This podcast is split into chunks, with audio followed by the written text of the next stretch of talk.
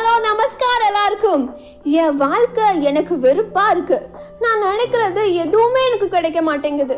ச்சே என்ன நடக்குதுன்னே தெரியல. இப்படியே போச்சுன்னா வைங்களேன் கண்டிப்பா நான் சூசைட் தான் பண்ணணும். இந்த மாதிரி தாட்ஸ் உங்களுக்குள்ள இப்போ இருந்துச்சு அப்படின்னா நான் சொல்ல போற இந்த பர்சனை பத்தி கேளுங்க. ஐ எம் ஷியோர் தட் இனிமேல் உங்களுக்கு நெகட்டிவ் தாட்ஸே வராது.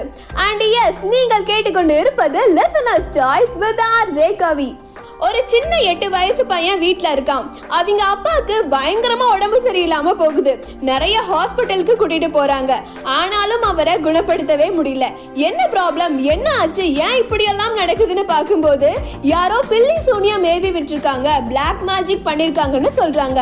இந்த விஷயம் எல்லாம் நடக்கிறத பார்த்துட்டு ஒரு எட்டு வயசு பையன் துவண்டு போறான். ஒன்பது வயசுல அவன் தந்தை காலமாகிறார். வீட்டுல தந்தை இல்ல கூட மூணு சிஸ்டர்ஸ் இருக்காங்க. அவனும் படிக்கணும் சிஸ்டர்ஸ பாத்துக்கணும் வேலைக்கு போகணும். இந்த மாதிரி டஃப் சுச்சுவேஷனை ஒரு பையன் தனது ஒன்பது வயதில் ஃபேஸ் பண்றான். இவரோட தந்தை கேரளா சினிமா இண்டஸ்ட்ரியில ஒரு மீடியமான மியூசிக் டைரக்டரா இருந்தவர். அந்த சிறுவன் வீட்டில் இருக்கக்கூடிய இசைக்கருவிகளை வாடகைக்கு கொடுத்து குடும்பத்தை பார்த்துக்கிறாங்க மாஸ்டர் தன்ராஜ் அவர்கள்கிட்ட அந்த சிறுவன் இசையை கற்றுக்கொள்கிறான். பதினோரு வயதுல இளையராஜா இசைக்குழுவில் ஜாயின் பண்ணி கீபோர்டு கற்றுக்கொள்கிறான். சின்ன வயதிலேயே நிறைய விளம்பரங்களை பண்ணியிருக்காங்க. Like Boost Airtel Asian Paints இது மாதிரி முன்னூறுக்கும் அதிகமான விளம்பரங்களை பண்ணியிருக்காங்க. எண்பத்தி ஐந்துல சினிமாவில் இசையுலக பயணத்தை ஸ்டார்ட் பண்றாரு. ஆனாலும் அவருக்கு ஒரு பெரிய வரவேற்பு கிடைக்கல. எண்பத்தி ஏழுல அவர் ஃபேமிலியில இருக்கக்கூடிய நகையை வச்சு புது மியூசிக் இன்ஸ்ட்ருமெண்ட்ஸ் எல்லாம் வாங்கிட்டு கஸ்டம் ஆஃபீஸ்க்கு போறாரு. அங்கேயும் அவருக்கு நிறைய அவமானங்கள் மட்டும்தான் கிடைக்குது.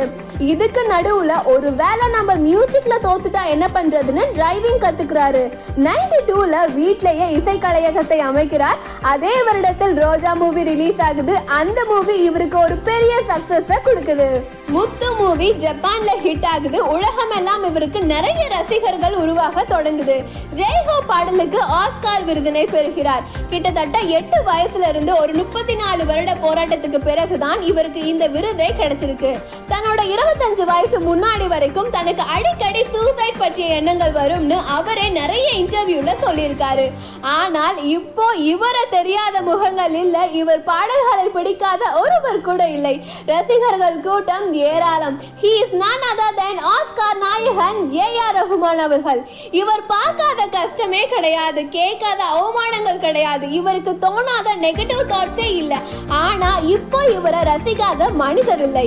காரணம் சூழ்நிலை எப்போதும் ஒரே மாதிரி இருக்காது. நீங்க உங்க பேஷனுக்காக ட்ரீம்காக போடுற எஃபர்ட்ஸ்க்கு கண்டிப்பாக ஒரு நாள் ரெகக்னிஷன் கிடைக்கும். ஒர்க் ஹார்ட் ஒர்க் மோர் ஏனென்றால் மாற்றம் ஒன்றே மாறாதது. பின் குறிப்பு பில்லி சூனியம். இந்த விஷயங்கள் உண்மையா இல்லையான்னு நான் சொல்லல. இவரோட வாழ்க்கையில நடந்த நிகழ்வுகளை தான் நான் சொன்னேன். இனிமேல் ஏ ஆர் ரஹ்மான் அவர்களின் பாடல்களை கேட்கும் போதெல்லாம் அவரோட சக்சஸ்க்கு பின்னாடி இருக்க எஃபர்ட்ஸ் அண்ட் ஃபெயிலியர்ஸ் கண்டிப்பா உங்களுக்கு ஞாபகம் வரும்னு நம்புறேன்.